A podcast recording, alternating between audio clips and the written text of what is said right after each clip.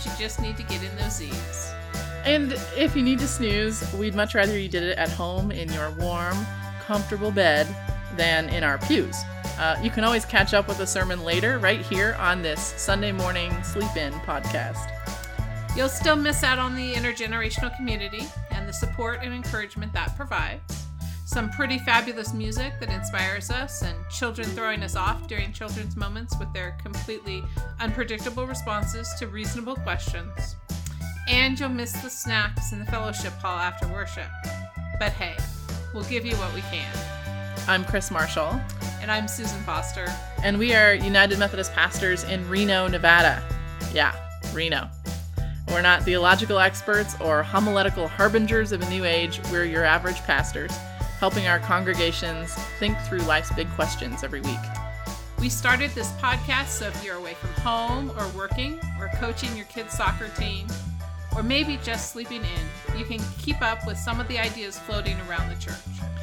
Each episode is a conversational version of a sermon that we gave on Sunday. So, whatever day it is when you're listening to this, snuggle up in your favorite fuzzy onesie with a cup of coffee and whichever of the Apple AirPods you haven't lost yet tucked in your ear holes, and receive this with an open mind and an open heart. A quick note we don't really care if you agree with everything we say or not. In fact, we encourage you to question it, to disagree, to figure out what you think. But our sincere hope is that you will experience the mysterious, loving force of the world we know as God moving in your life as you consider this. All right, Susan. So this Sunday was the first Sunday of Advent, which is uh, for Christians who um, use something called the lectionary, which is sort of a schedule of readings from the Bible. The first Sunday of the Christian year. So Happy New Year! Happy New Year! Happy New Year! And um, and we start off Advent as this time of waiting, anticipating uh, the birth of Christ, which is one of those mystery paradox things that we talk about. Like Yeah. we're waiting for something that's already happened. We're waiting for something that we believe happens all the time, which is God showing up um, in human form in our lives. Yes. Um, so, so this is the setting of the first week of Advent is we start this journey of waiting. And for some folks, it's really a time of um, recognizing how much we need God, uh, how little we get it right on our own, and it's it's actually very antithetical to the way that most American culture approaches Christmas. Right, like the day after Thanksgiving for people who are restrained is when the holiday music hits the radio. Uh, if you live in my neighborhood, sometime before Halloween, Christmas decorations start showing up, and everybody gets really excited. And by the time Christmas rolls around, we're all so burned out on it that we just want it to be over. In the Christian church, it's really a time of recognizing that we are longing for something. Uh, we're longing for God's presence in our lives. And so the first reading of the first day of the new year, which is actually year A, so the first year of, Of the the, year of the- lectionary, yeah. the first of the first of the first of the first, is this reading from Isaiah. Um, Isaiah was a prophet, and um, and his job was to speak truth to power, which is what most prophets end up doing, not telling the future. That's a fallacy Nope, nope. um, speaking truth to power and saying, hey, y'all are messing up. And if you continue to mess up in this way, here are the reasonable consequences of those actions. So, you know, pull it together.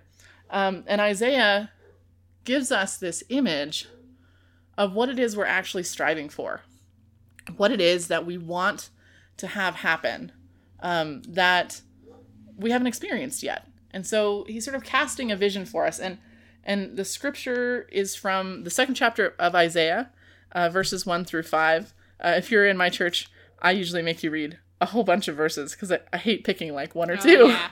you gotta you gotta you gotta read it in context. Um, so this is the first little bit of Isaiah. In the days to come, the mountain of the Lord's house shall be established as the highest of the mountains, and shall be raised above the hills, and all the nations shall stream to it. Many people shall come and say, Come, let us go up to the mountain of the Lord, to the house of the God of Jacob, that he may teach us his ways, and that we may walk in his paths. For out of Zion shall go forth instruction, and the word of the Lord from Jerusalem. He shall judge between the nations, and shall arbitrate for many peoples. They shall beat their swords into plowshares, and their spears into pruning hooks. Nation shall not lift up sword against nation, neither shall they learn war any more. O house of Jacob, come, let us walk in the light of the Lord. This is the vision, right? Um, everybody's going to recognize that there is a higher truth than their own perspectives and their own needs and their own selfish desires. Everybody is actually going to listen to each other. That God's uh, sort of active verbs are to judge and arbitrate to sort of help people come to um, just resolutions for their quibbles and qualms um, and not get stuck in this cycle of violence that we get stuck in all the time. Um, and this phrase about beating our swords into pruning hooks and plowshares, turning weapons of war into tools of building community is sort of a famous one, right? So this is where we start the new year with this vision, and here's my beef with it. um, as a as a cynical as a cynical person, which I think is you know I'm totally a product of my of my era, is like this is never gonna happen, right? Like this is never gonna happen. Um, since I've been alive, we've been in more wars than I can name because of the way that, and Rachel Maddow's Drift has a great explanation of how this has happened, but the way that our military has drifted out of sort of civilian consciousness in our country. So we're not even paying attention to all of the places that we have active military engaged. I couldn't tell you all of the places. Um, so this this war thing, like humans aren't getting rid of it anytime soon. And even within our relationships, right? We we do these things to each other. Um, you know, a lot of us just celebrated Thanksgiving with our families last week, and I can't tell you how many people I talked to that said, "Oh man, I have to go sit at a table with Uncle so and so who's going to whip out his kind of vicious rhetoric about whatever political issue is hot at the time, right? That we have these ways that we treat each other that it's certainly not in line with this prophecy from Isaiah, um, who, you know, like this has been around for a while. We've had time to get this one done. Yeah. And we haven't gotten it done. So, so this is where I'm coming to this scripture from. This place of, oh man, um, well, wouldn't that be nice, you know? So, um, I was telling a couple of stories on Sunday about people who get so invested in the outcome of whatever they're doing and get frustrated when other people don't recognize necessarily the effectiveness or the respect that they think they deserve for doing the things that they are called to do.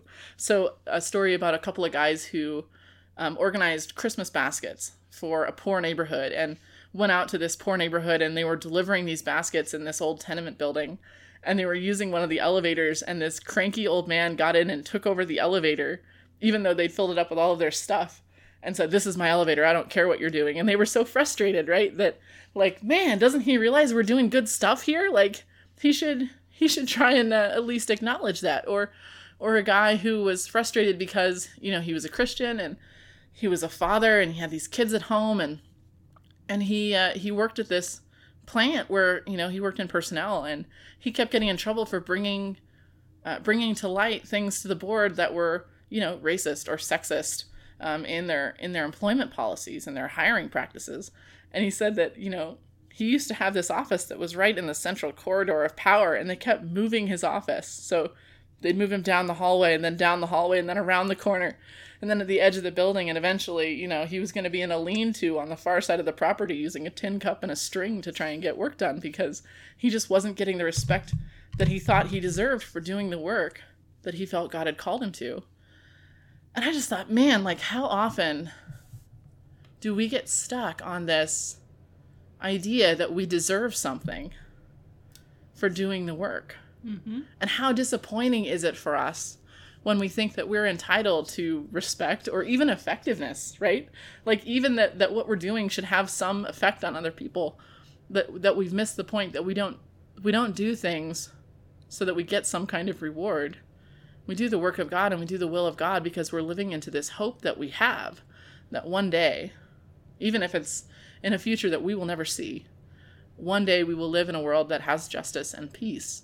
Um, however much of that we can control we can contribute to but we can't really control it. And uh and it and it it's frustrating for us when we get so invested in in getting some kind of a reward for that. Um saint teresa of avila who was a 16th century nun is sort of famous for walking into the courtyard at the abbey where she was and shaking her fist at God and saying, "No wonder you have so few friends if this is how you treat them." You know, like that things don't always go well just because we're doing the work, um, and that it requires us being kind of seduced beyond a reasonable doubt. Seduced beyond a reasonable doubt that what we're doing has worth, and that the reward for doing the work of God is doing the work of God, even if, even if nobody else notices Yeah. you know, if a tree falls in the wood, like just let it fall, Mm-hmm. right? Like just do the work for the sake of doing the work and not for the sake of how much noise you can make doing it. So that was sort of the sermon. And then I wrapped it up with the idea of these um, veterans who were going to Standing Rock to stand with the water protectors there and protest the Dakota Access Pipeline and how the the leader of the Standing Rock camp had gotten a letter from the Army Corps of Engineers saying, We want you to evacuate by December 5th because they knew the veterans who were organizing to come were going to arrive on December 4th. And and I think it scared them, right? That that the these people who are protecting the water are getting more attention, are gaining more power, um, and are getting kind of public sentiment on their side. And the fact that, you know, they can shoot water hoses at protesters, but you don't want to have a picture Right. of shooting a water hose or a rubber bullet at uh, you know a man in uniform or a woman in uniform. Like that that's not a good image. And so you know they just keep doing this work and keep doing this work and keep doing this work. And it, it might be a losing battle but they believe the work is worth doing. So that's sort of that was my cynical take on this incredibly hopeful scripture this Sunday. And uh, and uh, you know, I wish I could sort of you know leave it in that place of like, and isn't everything wonderful? And and doing the work of God means everything goes your way, but but that's just not how it works. No, but but um, I get thinking about your your stories, and then I start thinking about the the stories of our of our of our country, and I the stories of well the stories I know I heard from my parents because they were valuable to them, and um and I think about like um the stories we know, like I'm thinking specifically about the civil rights movement, Yeah. right, like that was a mountain, Right. like we were going to move a mountain, right, Right. and Mar- I mean I don't know that anybody thought that mo- mountain could be moved yeah. right? When it began to gain movement. Um, but the stories that like the, the untold stories, like Yeah. like we know about Rosa Parks, right? right. right? Whether we know the whole Whether we the- actually understand got- got all ru- of her all happened, contributions, right. yeah. But I think about the wonder my dad expresses when he finds somebody who was one of the white students who went down and, and lent their power Yeah. in those places, or um, when he realizes that someone who's been a lifelong friend um, was actually a lawyer who, you know, turned one way and didn't end up lynched, and the guy who went the other way did Yeah. right like like how how we're we're often whistling in the dark and don't even know it Yeah. And maybe maybe there's some power in saying i know i'm whistling in the dark Yeah. And it's worth doing and anyway. it's worth doing anyway Yeah, absolutely. Absolutely. right And I feel like, you know, as a pastor, as a person, right? Like I I, I have interesting issues in my life too, like Right. family issues or work issues or whatever, and sometimes it feels like, "Oh man, I'm not moving the needle at all. Right. And divesting my ego from the equation, yeah um, divesting myself from the equ- equation in a lot of ways, uh, becoming self differentiated, and being able to say, okay, I'm going to do the work that I'm going to do. This is my role. This is how I contribute.